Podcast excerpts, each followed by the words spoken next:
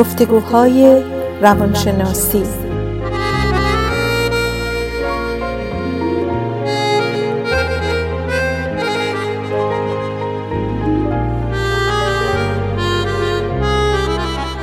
با دکتر سعیده ملک افزلی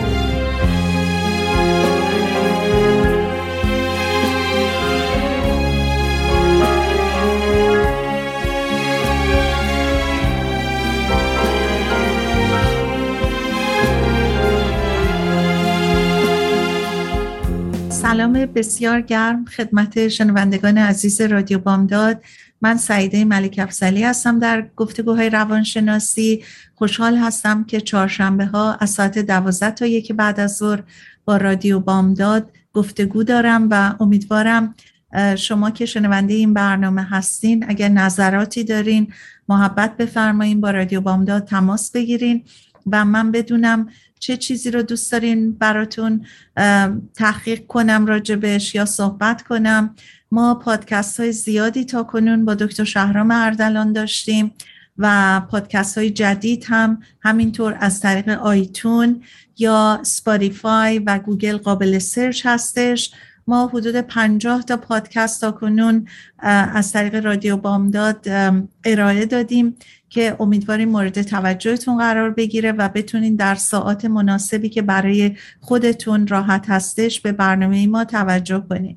دفعه گذشته من راجع به حس همدردی باهاتون صحبت کردم و اینکه چطوری حس همدردی باید درست انجام بشه و اینکه بسیار خوبه که ما حس همدردی داشته باشیم ولی مراقب باشیم که احساساتمون قابل کنترل باشه که بتونیم اون شخصی رو که آمده و احتیاج به کمک داره ما بهتر بتونیم کمکشون بکنیم. امروز می‌خوام دنباله صحبتم رو راجع به همون همدردی باتون بکنم و تایتل برنامه قسمت های مختلف داره. در دنباله همون همدردی هستش. و اینه که ما حالا چطور علاقمند بشیم به رشد دادن این حس در وجودمون. بعضی ها این حس درشون به طور طبیعی وجود داره و کلا انسان ها به طور طبیعی اون حس همدردی و هم نوع دوستیشون به هر حال وجود داره. ولی بعضی وقتا لازمه که ما اون رو یه مقداری بیشتر هم تقویت کنیم. دکتر کامران در تحقیقشون و ضمنا باید بگم که تمام صحبت های من مستند و تحقیق شده هستش و از American Psychological Association Journals هست. جورنال های مختلف و مقالات مختلفی هست که من مرتب برام می‌رسه و مطالعه می‌کنم و دوست دارم صحبت هایی که می‌کنم اینجا مستند باشه. بنابراین این تحقیقاتی که باتون دارم در میون می‌گذارم همه در جورنال های مختلف اروپا و امریکا به چاپ رسیده. دکتر کامران در تحقیقشون متوجه میشن که اینکه گفتیم همدردی اگه درست نباشه ممکنه آسیب بزنه و یه موقع به روحیه ما لطمه بزنه بر اینکه ما دچار احساس شدید میشیم. حتی می‌دونیم که خیلی از روانشناسا و خیلی از آدمایی که زیادی خودشون رو با احساسات دیگری درگیر می‌کنن بعض وقتا دچار مشکلات قلبی هم میشن. حالا دکتر کمران میگه که من ضمن که داشتم تحقیق می‌کردم راجع به همدردی متوجه شدم که ضرر همدردی می‌تونه باعث بشه که بعضی از مردم از اون دوری کنن. مثلا برای مثال اگه شما آدم حساسی هستین و در کنار کسانی میشینین که صحبتشون براتون درد آوره ممکنه خودتون رو دور بکنین. اما دکتر کمران میگه ما می‌تونیم حس همدردی رو به صورت مؤثرتری انجام بدیم. مطلبی که ایشون گفتن در ژورنال روانشناسی در سال 2019 در شده. دکتر شومن و دکتر زکی که در دانشگاه استنفورد دکتر زکی تحقیقاتشون رو می‌کنن به همراه دکتر شومن تحقیقات مفصلی انجام دادن در زمینه همدردی که در یکی از صحبتامون با دکتر اردلان هم راجبش صحبت کردیم. ایشون در تحقیقاتشون نشون دادن که خواستن رشد دادن حس همدردی یک وسیله که ما می‌تونیم این حس رو در خودمون پرورش بدیم. بنابراین بر اساس حرفی که ایشون می‌زنن خواستن اولین قدمه. وقتی که بخوایم می‌تونیم این حس رو در خودمون پرورش بدیم. اونا ضمنا در مطالعاتشون متوجه شدن که خواستن حس همدردی داشتن می‌تونه باعث بشه که ما همدردی رو در خودمون گسترش بدیم و به طور کلی باعث پرورش همدردی در افراد بشه. حالا چه این خاصیت در وجودشون به طور نچرال به طور طبیعی باشه. چه اینکه شما از امروز فکر کنین که من می‌خوام حس همدردی رو در خودم تقویت کنم. بنابراین وقتی که بخواین می‌تونین این حس رو در خودتون پرورش بدین. اونها همطور در ضمن تحقیقشون متوجه شدن که مردم می‌تونن سعی بکنن در حس همدردی کردنشون و اون رو گسترش بدن توسعه بدن. اما به چه صورت؟ اینکه شما شروع کنین سوال کردن و گوش خوبی داشته باشین برای شنیدن.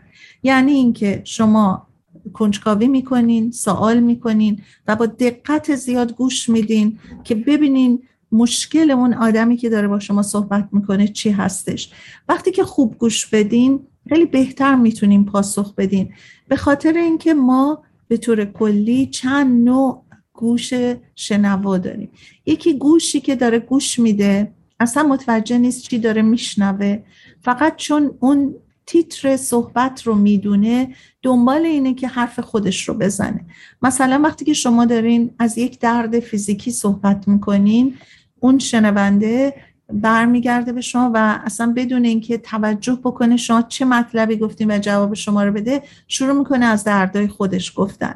یا اینکه گوش میده که با شما مخالفت بکنه. یعنی اینکه مثلا فرض کنین منصرفتون کنه. یا اصلا بگه نه این دردا دردی نیستش که مثلا شما براش این کار یعنی فورا براتون یه تجویزی داره. یا اینم که گوش میده که واقعا همدردی داشته باشه. اون کسی که گوش میده که همدردی داشته, داشته باشه به صورتی گوش میده که گوش کردن عمیق هست. و گوش کردنیه که می‌خواد واقعا درد شما رو حالا چه روحی چه معنوی چه فیزیکی متوجه باشه.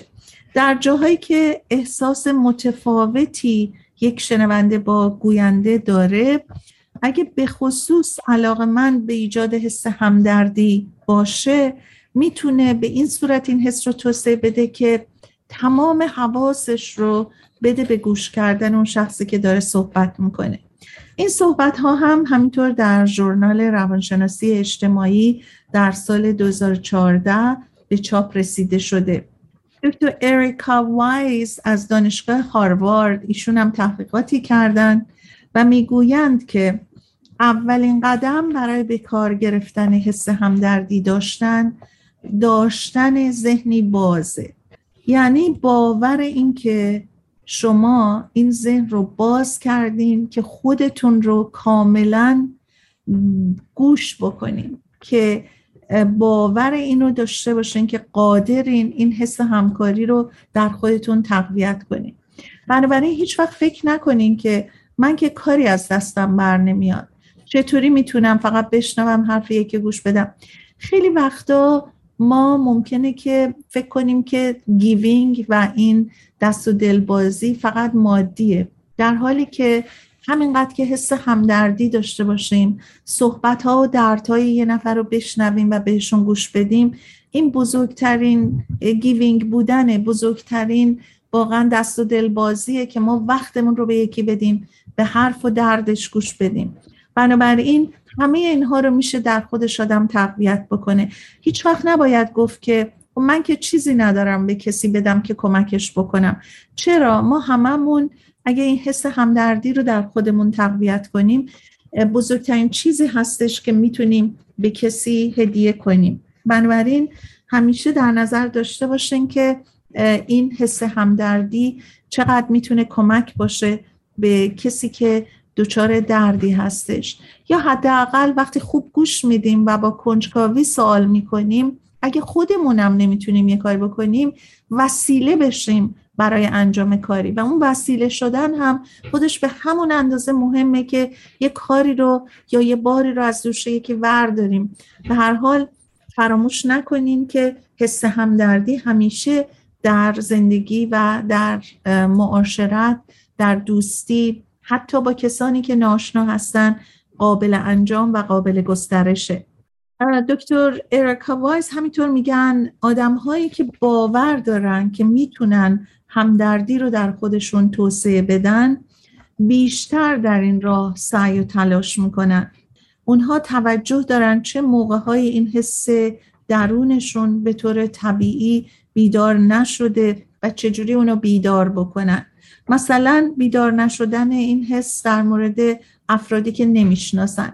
فرزن شما میشینین با یه نفر صحبت می‌کنین درد و مشکل دارن. بعد شما متوجه میشین که این درد چون مال آشنا نیست مال خودتون نیست مال دوستتون نیست. بنابراین به شما چه ربطی داره؟ ولی دکتر وایز میگن که حتی اگه این حس درتون بیدار نشه و احساس کنین که هیچ تفاوتی نمی‌تونین قائل بشین در مورد حس همدردیتون و با این آدم ولی می‌تونین با گوش کردن و با اینکه بخواین بخواین این حس همدردی رو حتی برای ناشناها بیدار بکنین. بنابراین مثلا بیدار نشدن این حس در مورد افرادی که آدم نمی‌شناسه یا اونایی که باهاشون به اصطلاح اختلاف داره اختلاف نظر داره یا فکر می‌کنه که مثلا از, از خیلی نظرها با هم شباهتی ندارن. یه احساسی داره که مثلا فکر می‌کنه شاید به من چه که مثلا در مورد این آدم اصلا هیچ گونه احساسی داشته باشم. اما دکتر وایز میگن که یه مقداری خب این مسئله به صورت طبیعی هستش که در رفتار آدم باشه. ولی ما می‌تونیم همون رو هم عوض بکنیم.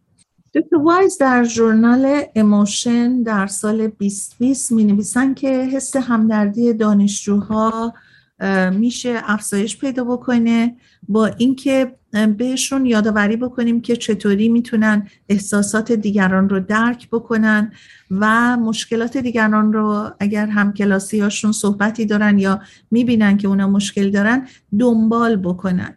و بعد خود دکتر وایس اومدن و تحقیق کردن اینو در مورد دانشجویان و دیدن که حتی کسانی که این حس درشون زیاد قوی نبوده با تمرین تونستن که این حس رو درشون گسترش بدن. ایشون میگن اولین قدم برای افزایش همدردی ایجاد ذهن باز می‌خواد و باور به قابلیت داشتن برای رشد احساسی. خودمون رو در معرض تفاوت ها قرار بدیم. یعنی اینکه اگه ما تجربه هامون زندگی خودمون یه زندگی بوده که کاملا فرق داره با اونچه که مواجه میشیم با زندگی و طرز حتی رفتار آدم های دیگه این ذهن باز رو داشته باشیم که همه مثل ما نیستن همه با ما تفاوت دارن. تصور دید دیگری رو داشتن. ما دفعه پیشم صحبت کردیم. خیلی از ما خود محورنگری داریم. یعنی همه چیز رو از دیدگاه خودمون نگاه می‌کنیم. هر کس از دیدگاه خودش به همه چیز نگاه کنه بقیه چیزها براش سوال برانگیز یا به صورت منفی یا به صورت قضاوت هایی در مورد دیگری میشه. اما اگر ما تصور دید دیگرنگری رو داشته باشیم به این صورت که خودمون رو خالی کنیم تا اونجا که میشه از اونچه که خودمون بودیم تجربه کردیم تربیت شدیم تا بتونیم جایی باز کنیم برای چیزهای جدید. ما حتما این مثال رو شنیدیم که میگن یکی از بزرگان معنویت وقتی که با یک شایردی داشته صحبت می‌کرده بهش میگه که من می‌خوام به تو یه چیزی رو یاد بدم ولی تو فنجونت انقدر پره که الان من اگه یه چیزی بریز بریزم توش لبریز میشه.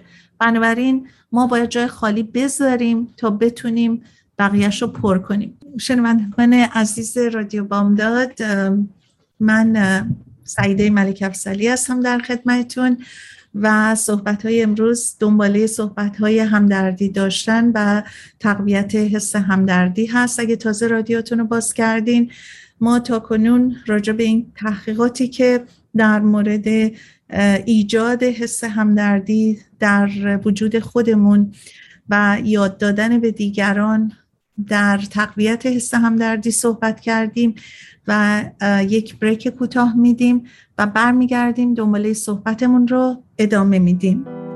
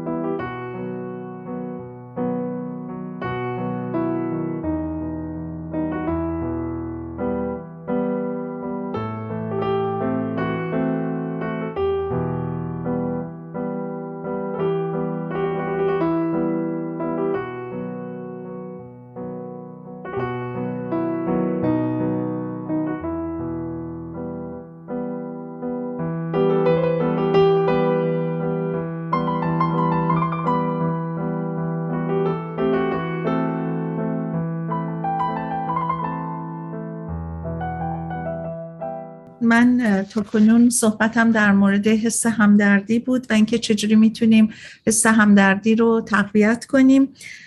در ادامه صحبت که راجع به این قطع کردیم رفتیم تو بریک این بود که ما چقدر مهمه که حس دیگر محوری رو دیگر نگری رو محور دیگر نگری رو در خودمون تقویت کنیم. چون اکثر ما مخصوصا وقتی به یه سنی می‌رسیم که دیگه واقعا هیچ وقت فکر نکردیم که خودمون رو می‌تونیم عوض بکنیم. تمام مدت نگاهمون بر اساس تجربه خودمون بر اساس یافته های خودمونه. ولی هیچ وقت فکر نکردیم که آدم ها در زندگی مختلف تجربه های مختلف کردن می‌تونن خیلی با ما متفاوت باشن. و هر کس هر جوری هست بسیار خوبه.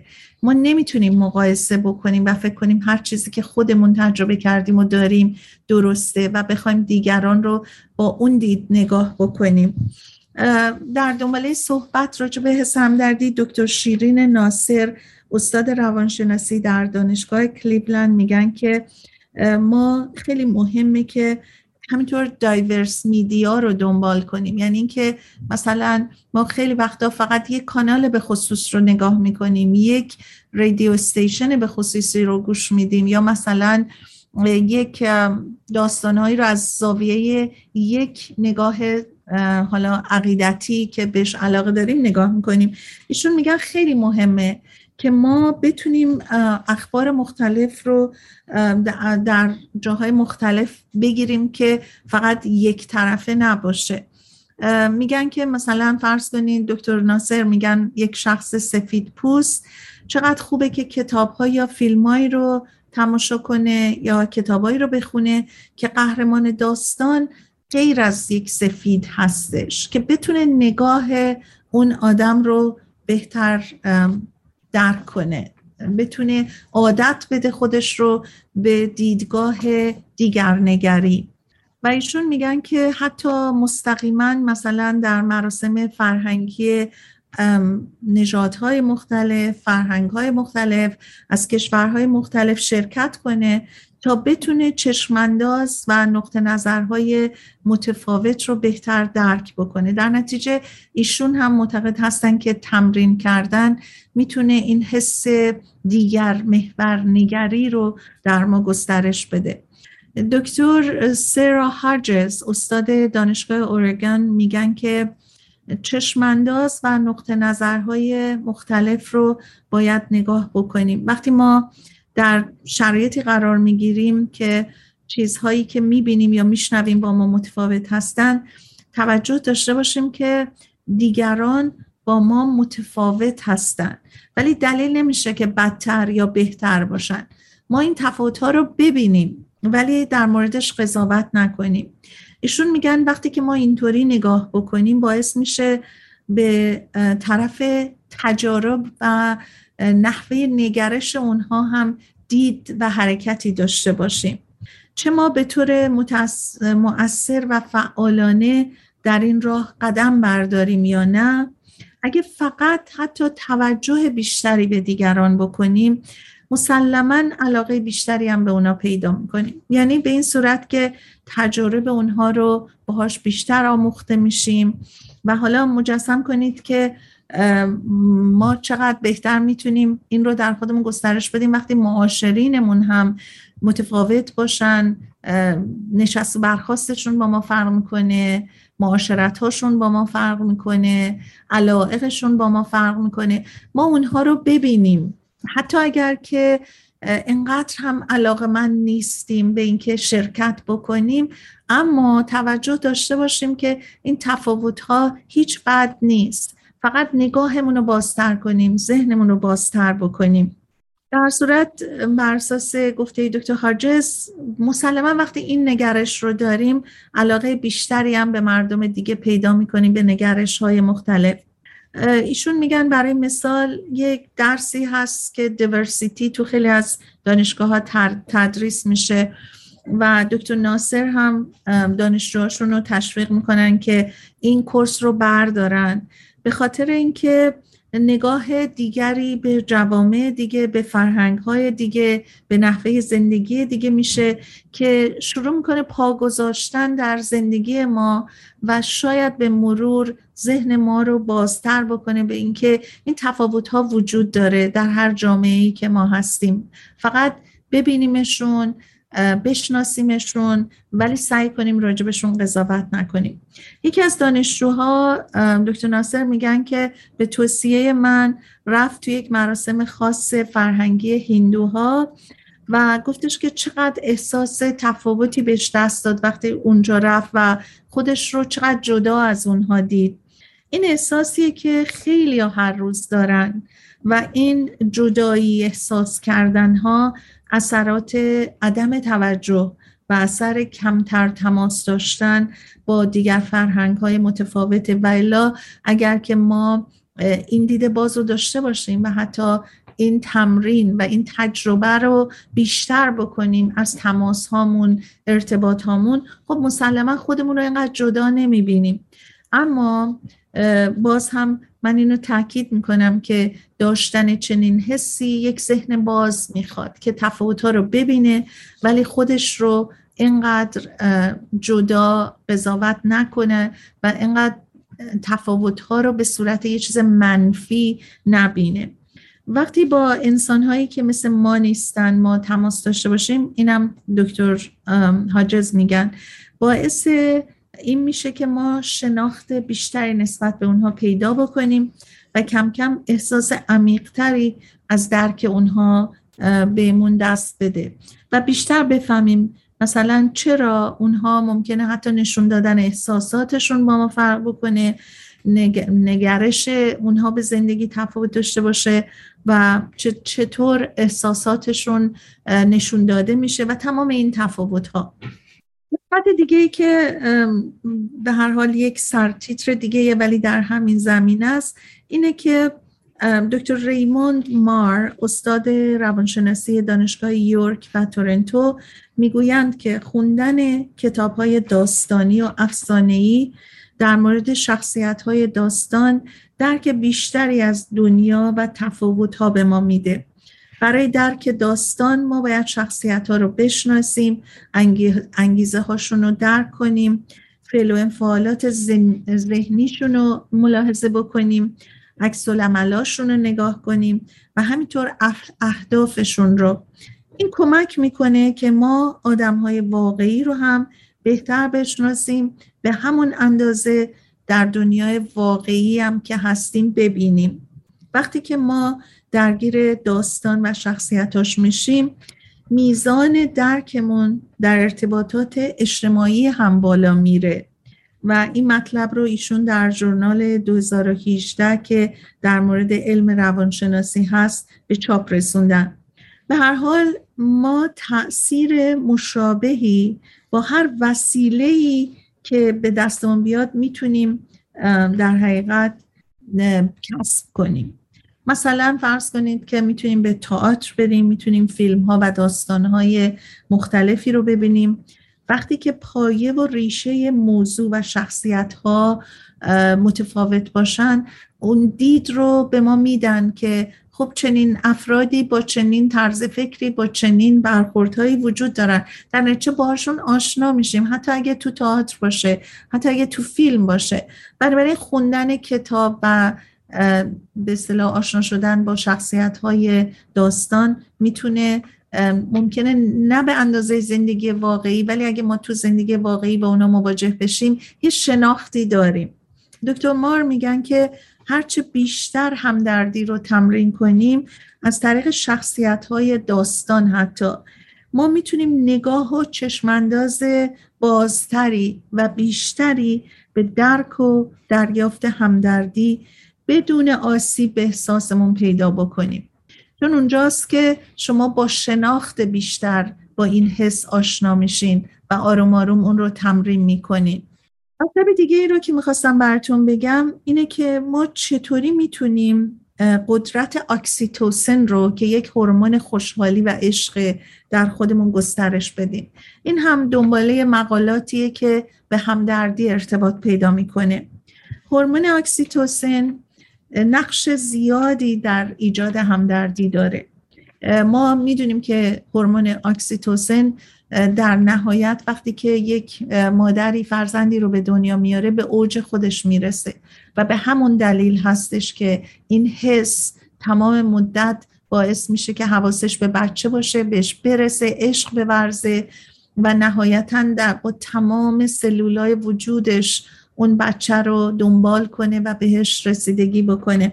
بنابراین این هورمون یک هورمونیه که هورمون عشق هورمون محبت هورمون همدردیه.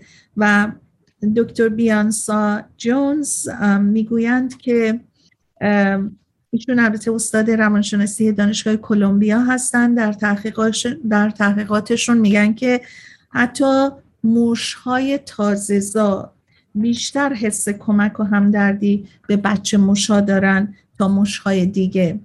و این به دلیل ایجاد هورمون اکسیتوسن هستش. خب ما می‌دونیم که در روانشناسی همه تحقیقات حتما روی انسان ها نمیشه. اول یه مقداری روی مثلا موش ها میشه روی بعضی مثلا خرگوش ها میشه روی بعضی از حیوانات میشه. و بعد وقتی که مطمئن میشن ممکنه که اون رو منتقل کنن به انسان ها و این هورمون اکسیتوسن رو بارها بارها تو لابراتوارها با موش ها امتحان کردن یا با حیوانات دیگه که ببینن اینا چجوری حس همدردیشون مخصوصا نسبت به بچه هاشون به چه صورت هستش.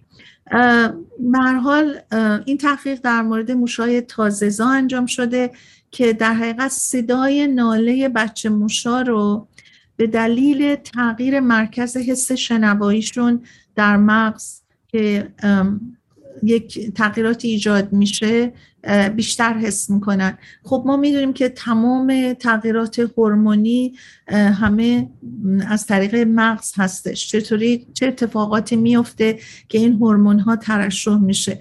بنابراین وقتی که این حس توجه به نوزاد در حیوانات هم ایجاد میشه. توجهشون و نگهداریشون از نوزادشون و حس همدردیشون بیشتر میشه. و اما تکرار که می‌کنن این حس بیشتر هم برانگیخته میشه.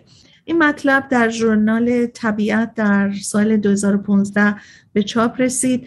هورمون اکسیتوسن می‌تونه حس کمک به غیر رابطه های خونی رو هم ایجاد بکنه. ما در مورد رابطه های خونی مثلا مادر و فرزندی پدر و فرزندی که این هورمون درش ترشح بیشتری میشه صحبت کردیم. اما دکتر مارتین میگن که هورمون اکسیتوسن رو به موشایی که تا به حال میت نکرده بودن اضافه کردن و بعد دیدن که به مرکز شنوایی اینها اثر گذاشته و اونها هم حتی با وجودی که خودشون این نوزادان رو به دنیا نیاورده بودن مراقبت بیشتری از اونها کردن و بهشون توجه بیشتری دادن.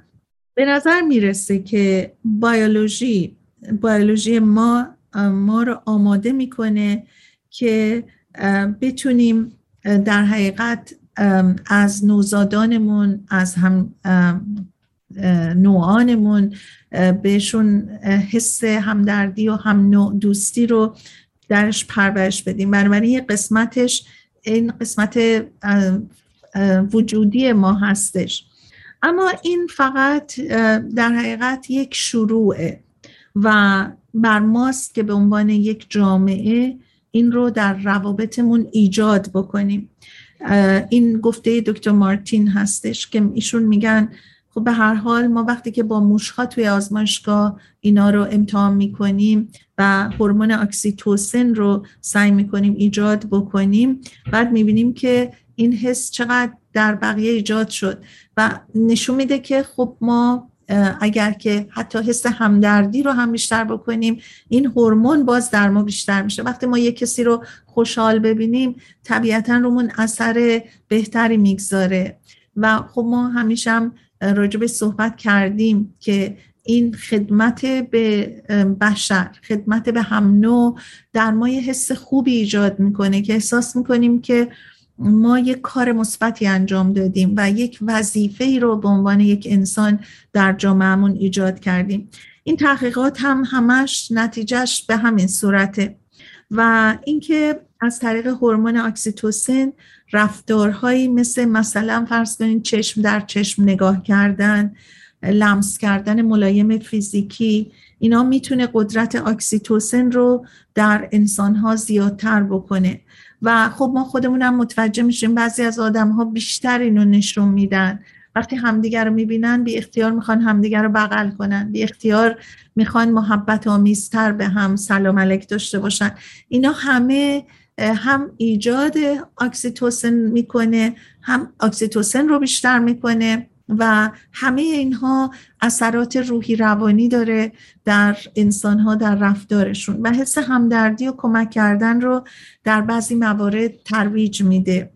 هورمون اکسیتوسن توسن واسط بین احساسات همگروهی و حتی غیر همگروهی هم میشه. دکتر مارتین میگن نقطه کلیدی برای هر طرف. یعنی چه همگروه ها و چه غیر گروه ها اینه که مقابل هم نیستن و احساس وصل بودن داشته باشن و احساس نزدیکی بکنن. یعنی اینکه فرض کنید که خب ما می‌دونیم که این مسئله تفاوت ها همیشه از همه جا توی زندگی وجود داره. توی مسابقات ورزشی هست توی مسابقات علمی هست توی زندگی عادی آدم ها هست. ولی فرض کنید که شما موفقیت بچه یک دوستی رو بچه کس دیگر رو انقدر ازش خوشحال بشین مجسم کنین چقدر احساس خوبی بهتون دست میده. چقدر این هورمون اکسیتوسن در وجود خودتون بیشتر ترشح میشه. تا اینکه احساس اخم و ناراحتی و دوری بکنین از آدم ها و یا اینو در خودتون گسترش بدین. مسلما شما آدم خوشحالتری نخواهین بود. به هر صورت این احساس نزدیکی کردن احساس وصل کردن احساس نودوستی داشتن باعث میشه که موانعی رو هم که بر سر راه هستش از وسط بر میداره و باعث آرامش بیشتر میشه. لذا دکتر مارتین میگن که سعی کنیم که بگیم من با نظر تو اگر مشکلی هم هست یا اختلاف نظری هم هست بگیم من با نظر تو موافق نیستم ولی دوست دارم که در موردش بیشتر بدونم که چی تو رو به این نظر و نگاه کشونده. یعنی در حقیقت باز برمیگردیم به ایجاد علاقه به گوش کردن به همدیگه ما به یک بریک دیگه رسیدیم برمیگردیم دنباله صحبتمون رو ادامه میدیم. و صحبتمون در مورد همدردی و چطور همدردی رو گسترش بدیم هست.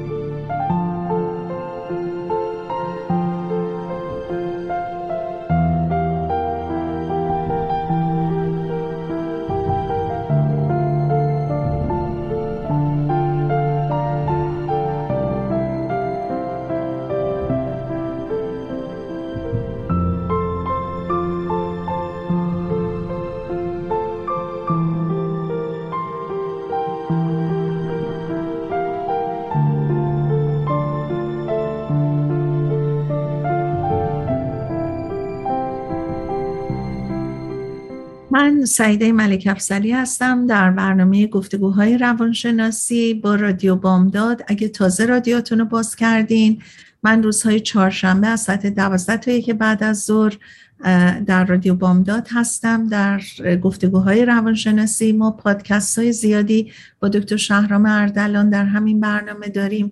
حدود پنجاه پادکست تا کنون بیرون دادیم که از طریق آیتونز یا اسپاتیفای و گوگل می‌تونید ما رو سرچ کنین و بر اساس topic های مختلف در فرصت های مناسب به برنامه ما توجه بکنید اگر برنامه که من شروع کردم صحبت کردم از ابتدا بهش توجه نکردین یا رادیاتون باز نبود من دنباله صحبت هفته قبلم رو ادامه دادم که در زمینه حس همدردی و بیشتر کردن حس همدردی بود. صحبت کردم از اینکه چطور می‌تونیم نگاه خودمحورانه داشتن به نظریات و رفتارهای خودمون رو برگردونیم و نگاه دیگر محورنگری رو درمون در خودمون گسترش بدیم.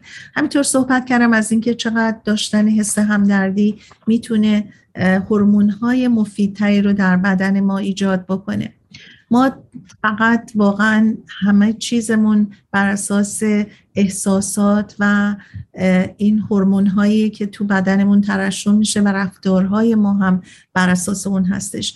اگه حس تنفر و خشم و عصبانیت و تمام این چیزها رو در خودمون گسترش بدیم. مسلما ساعات بدی رو میگذرونیم و تمام این هورمون هایی که مضر هستن در بدن ما ترشح میشه. کورتیزول یکی از واقعا هورمون های سمی هستش که وقتی ما عصبانی میشیم وقتی خشمگین هستیم وقتی کسی رو دوست نداریم وقتی از خوشحالی یکی ناراحت میشیم اینا همه در وجودمون به وجود میاد. بنابراین اینا همه با تمرین ایجاد کردنی هستش. و واقعا اون چیزی که من می‌تونم بگم هم از تجارب خودم هم از کار حرفه‌ای هم از تمام نوشته های بزرگان علم روانشناسی اینه که ما هرچه بیشتر تماس داشته باشیم با آدم های مختلفی که بتونیم بشناسیمشون بتونیم بهشون گوش بدیم. بتونیم حرفشون رو از نگاه اونها بهش نگاه کنیم. نه اینکه بلا فاصله قضاوت کنیم یا بخوایم جوابشون رو اونطوری که به نظر خودمون درسته بدیم. یه بیشتر ببینیم نگرش اونا چجور هستش. چجوری اونا رفتار می‌کنن. چجوری حتی در فرهنگ های متفاوت نه فقط در فرهنگ خودمون. مثلا ببینیم که یک اگه ما یک فرد سفید پوست هستیم و در جوامعی زندگی کردیم که تماسمون تمام مدت با سفید پوست هستش. ببینیم نحوه زندگی سیاه پوستا به چه صورت هستش. آیا اونا با ما خیلی تفاوت دارن؟ آیا روابط خانوادگیشون با ما خیلی متفاوته؟ یا حتی اختلاف طبقاتی که در جامعه وجود داره؟ ما ممکنه در یک طبقه خاصی از جامعه باشیم که نتونیم اصلا بفهمیم که یک کسی که در یک طبقه دیگه جامعه هست یا بالا یا پایین به چه صورته. باز کنیم افق ذهنمون رو. و همینطوری که تمام این محققین گفتن اولین شرطش باز بودن ذهنمونه. با ذهن باز نگرش ما بازتر میشه. با ذهن باز از فقط مرکزیت خود بودن میایم بیرون و به مرکزیت دیگران بودن برمیگردیم. درصد دنباله صحبتم رو ادامه میدم و همون دنباله صحبت های همدردی. اما یک به اصطلاح سابتیتری داره به نام زمینه های مشترک رو مشخص کنیم. احساس ارتباط اجتماعی یعنی اینکه این احساسی که ما می‌خوایم مرتبط باشیم با جامعه.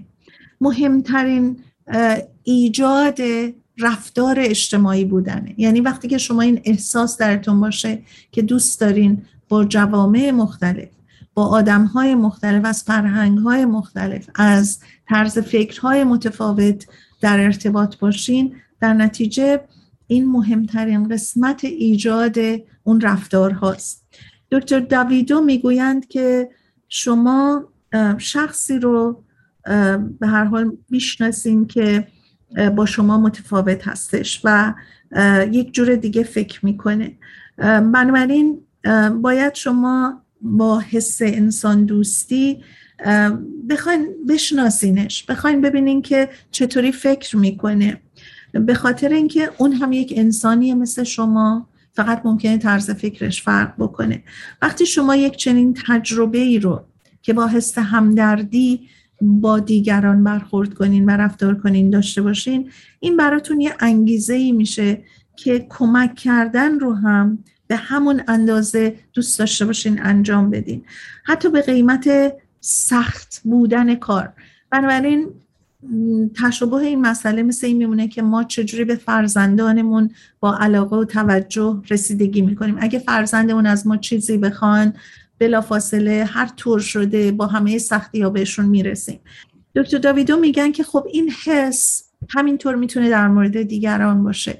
یعنی اگر ما فکر نکنیم که فقط باید این حس همدردی رو به کسانی که بهمون نزدیکن داشته باشیم یواش یواش این مسئله برامون یک عادت خوبی میشه یک راه برای بالا بردن بالا بردن این انگیزه اینه که ما چه کسانی رو از خودمون می‌دونیم.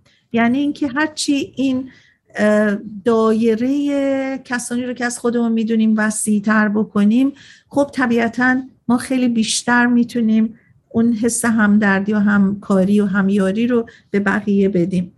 دکتر جی ون برل میگن که استاد روانشناسی دانشگاه نیویورک هستن. میگن که در نبود ارتباطات اجتماعی در حقیقت ما نمی‌تونیم هویت مشترک پیدا بکنیم. یعنی وقتی که ما درها رو به رومون ببندیم و فقط با خودمون یا خانواده نزدیکمون باشیم فقط اونا رو ببینیم فقط اونا رو بخوایم در نتیجه چطوری می‌تونیم یک هویت مشترک با دیگران پیدا بکنیم؟ حس همدردی رو به صورتی می‌تونیم بالا ببریم که بتونیم این ارتباطات اجتماعیمون رو هم بیشتر بکنیم. این مطلبشون در ژورنال روانشناسی اجتماعی در سال 2014 در ژورنال روانشناسی اجتماعی چاپ شده.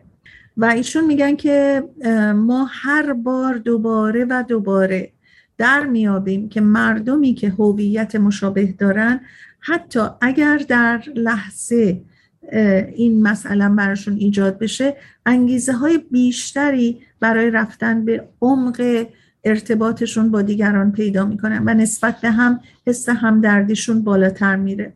دکتر ون برل در تحقیقات خودشون از FMRI که در neuroimaging technique استفاده میشه استفاده کردن برای کشف مشکلات مغزی. FMRI یه چیزی شبیه همون MRI هستش که ایشون در تحقیقاتشون استفاده کردن ببینن که کاربردش در field مغناطیسی به سلام مغز در مورد مسائل همدردی چجوری کار می‌کنه. FMRI رو در تحقیقاتشون با موجهای رادیویی استفاده کردن و متوجه شدن که افراد موقع انجام یک فعالیتی یا اکتیویتی با همدیگه با دیگران حس همدردیشون بالاتر میره. یعنی اینکه احساس مثبتشون برانگیخته میشه. به همونایی که یه موقعی شاید اونا رو انقدر به خودشون نزدیک نمی‌دیدن. بنابراین توصیه اینه که با همکاری هم یه پروژه هایی رو یه فعالیت هایی رو. خب نمونهش رو ما خیلی دیدیم. آدمایی که با هم جمع میشن یه کاری رو دست جمعی انجام میدن. چقدر نسبت به هم صمیمیت بیشتر حس همکاری و همدردی بیشتری پیدا می‌کنن. دوستی های بعدی ایجاد می‌کنن. برای برانگیختن حس همدردی به هر حال همه این فعالیت ها این ارتباطات لازمه. مطلب ایشون در جورنال علم روانشناسی در سال 2014 در شده. در خودتون شباعت هایی رو که با دیگران دارین پیدا کنین و دنبال تفاوت ها نگردین. برای مثال ممکنه شما و همسایتون عقاید سیاسی کاملا متفاوتی داشته باشین. ایدئولوژیاتون با هم فرق داشته باشه. ولی بچه هاتون برای مثال همسن باشن به یه مدرسه برن. این باعث دوستیتون بشه. چون همین هم مدرسه بودن بچه هاتون رو می‌تونین به عنوان یک نقطه مشترک حساب بکنین و بتونین ایجاد یک حس خوبی نسبت به همدیگه داشته باشین دوستی رو برقرار بکنین. دکتر ومبرل می‌گویند که ما دارای هویت های متفاوتی هستیم و قسمتی از هوش اجتماعیمون در حقیقت هویتیه که به صورت مشترک بین ما و دیگران هست. بنابراین در هر رابطه ای ایجاد یعنی امکان ایجاد رابطه نزدیکتر بر اساس شباهت هایی که می‌تونیم پیدا کنیم و نقطه نظرهای مشترکی که پیدا کنیم می‌تونیم اون رو به اصطلاح باعث بشه که ارتباطات اجتماعیمون هم بیشتر بشه. نکته دیگری که خواستم بگم اینه که در مطالعاتی که کردم و در بسیار جورنال های مختلف دیدم اینه که ما سوال کنیم از هم. دکتر الکساندر الکساندرا اندرادا پروفسور یوسی مرسد در کالیفرنیا میگن که تحقیقات موجود غالبا میزان همدردی انسانها رو به درستی اندازه می‌گیره. چه خوب میشه که عصبانیت رو در چهره کسی دید و غم و یا خوشحالی رو برای مثال دید. یعنی اینکه توجه داشته باشیم. نه اینکه خوشحال بشیم از دیدن عصبانیت در چهره دیگری بلکه با یعنی انقدر این حس درمون قوی بشه که متوجه باشیم در دیگری چه میگذره. کنجکاوی یا علاقه نشون بدیم. این یک قسمت بزرگی از حس همدردی. اگه یک کسی رو عصبانی می‌بینیم اگه یک کسی رو غمگین میدیم می‌بینیم اون رو تشخیص بدیم و ممکنه نخواهیم دخالت زیاد بکنیم. ولی حداقل ببینیم که چی میگذره در وجود کسی دیگه. شاید کسانی هستن که دوست ندارن خودشون شروع از غم و غصه و درد و عصبانیتشون بکنن. ولی با یک سوال کلی با یک سوال باز که می‌تونیم یه جوری به هر حال این ارتباط رو برقرار کنیم که شاید گسترشی در زندگی یک کسی با یک چیز کوچیکی که می‌تونیم انجام بدیم و اون حس همدردی داشته باشیم. خوندن ذهن کسی همیشه درست در نمیاد. اینو هممون می‌دونیم. بعض وقتا ما اشتباه می‌کنیم. بنابراین نمی‌تونیم همینطوری راجب حس کسی که مثلا احساس کردیم درست حد زده باشیم. ولی می‌تونیم مرتبا به طور فعال از نقطه نظرهای دیگران تقدیر کنیم. یعنی اگه ما یه مطلبی رو میشنویم به جای اینکه در ذهنمون شروع کنیم مبارزه کردن با اون آدم یه نکته خوبش رو ببینیم و تعریف کنیم. دکتر اندرادا میگن اگر در جا و یا شرایط قرار بگیریم که شرایط سختی باشه و یعنی برای همدردی کردن. نتونیم این حس همدردیمون رو نشون بدیم. دلیل نمیشه که ما به موضوع یا آدما اهمیت ندادیم. برای اینکه یه وقتا می‌تونیم مثلا در یک جمعی هستیم که این جمع خیلی بزرگه و شاید شما این موقعیت بهتون دست نده که با یک آدم به خصوصی بتونین برخورد بکنین و کمکش بکنیم اما سختی کار ممکنه برای این باشه که ما درست نمی‌تونیم مطلب یا شرایط رو در اون موقع حس کنیم یا بتونیم پاسخگو باشیم یا بتونیم ارتباط برقرار بکنیم. در این گونه مواقع بهترین چیز اینه که ما بتونیم خودمون رو به یه آدمی که احساس می‌کنیم می‌خوایم بشناسیمش بیشتر یا باش ارتباط برقرار کنیم یا حس همدردی بهش داشته باشیم خودمون رو به اون آدم نزدیک کنیم کنجکاوی کنیم ازش سوال کنیم. سوالای خوب البته که بتونیم بفهمیم و متوجه بشیم که آیا اتفاقی براش افتاده؟ احساس بدی الان داره؟ چجوری می‌تونیم این احساس بدش رو یه خود تغییر بدیم؟ تحقیق دکتر مین هم در مورد روابط فرزند و والدین بیشتر تمرکز داره و میگن که این موضوع به بقیه روابط ها هم اثر می‌گذاره و همینقدر که ما روابط بسیار دوستانه صمیمانه و محترمانه با بچه همون داشته باشیم. همین رو گسترش میدیم با بقیه. دکتر مین پیشنهاد می‌کنم. سوالاتون رو در مورد کسی که به اصطلاح می‌خواین راجبش بدونین و حس همدردی ایجاد بکنین جوری مطرح کنید که باز باشه. یعنی خیلی مستقیم نباشه. و اون شخص بتونه جوابایی رو حتی به طور مختصر یا اگه دوست نداشته باشه پاسخ بده در یک جای بدی قرار نگیره که خودش رو موظف به جوابگویی ببینه. بعضی سوال ها مثل اونایی که جوابش رو خودتون می‌دونین می‌تونه یه اثر عکسی بگذاره. بنابراین ما سوال های خصوصی و شخصی رو انجام ندیم. سوالا به صورت باز و گسترده باشه. ما همیشه توی روانشناسی هم میگیم open ended question. Open ended question جا رو باز می‌ذاره برای شخص که بتونه اگه دلش نمی‌خواد یه جواب مختصر بده یا جواب نده یا اصلا انقدر این نحوه سوال باز باشه که دست اون شخص رو باز بذاره. رفتارهایی که باعث بحث و صحبت باز میشه همیشه خیلی مناسب تر هستش. مخصوصا با کسایی که ما خیلی ارتباط زیاد نزدیک نداریم. در صورت تحقیقات نشون میده که هر کس بسته بودن یا به اصطلاح حس همدردی کم داشتنش یا بسته بودن حس همدردیش می‌تونه یه جایی شروع به پرورش بکنه. برای مبارزه با این سطح و رفتارهای به اصطلاح که در ما نهفته هست و دوست داریم بازش کنیم دوست داریم ما هم مثل اونهایی که حس همدردی درشون زیاده و کمک می‌کنن بشیم. دکتر شومن پیشنهاد می‌کنن که اول توجه به رفتارهای خودمون و احساسات خودمون داشته باشیم. تمرکز کنیم روی جاهایی از احساسمون و ببینیم که سختی کار کجاست. چرا ما نمی‌تونیم اون حس همدردی رو به کسی داشته باشیم یا گسترش بدیم؟ اگه سختمون هست در کنار آدمای منفی قرار بگیریم و بتونیم باهاشون برخورده به هر حال تا اندازه مناسب داشته باشیم به جای اینکه عکس عمل نشون بدیم سعی کنیم فکر کنیم تعمل کنیم در مورد اینکه چرا این رفتار منفی اونا اینقدر برای ما سخته. پیدا کنیم این احساسمون رو. وقتی به کسی گوش میدیم صحبتشون رو قطع نکنیم تکسیبشون نکنیم جوابشون رو اونجا درجا ندیم.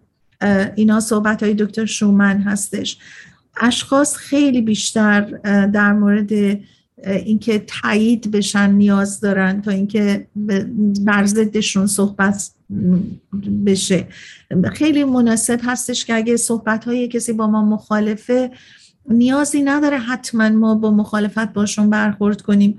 ما می‌تونیم به حرفاشون گوش بدیم و بعد می‌تونیم اگر خیلی دوست داریم نقطه نظرهامون رو بگیم با احترام و با تایید به اینکه نقطه نظر اونها به جای خودش از نظر اونها خوبه و ما بعد نقطه نظرمون رو بگیم سعی کنیم درگیری ایجاد نکنیم. اگه حتی نمی‌خوایم حس همدردی داشته باشیم دیگه این کمترین کاریه که می‌تونیم بکنیم.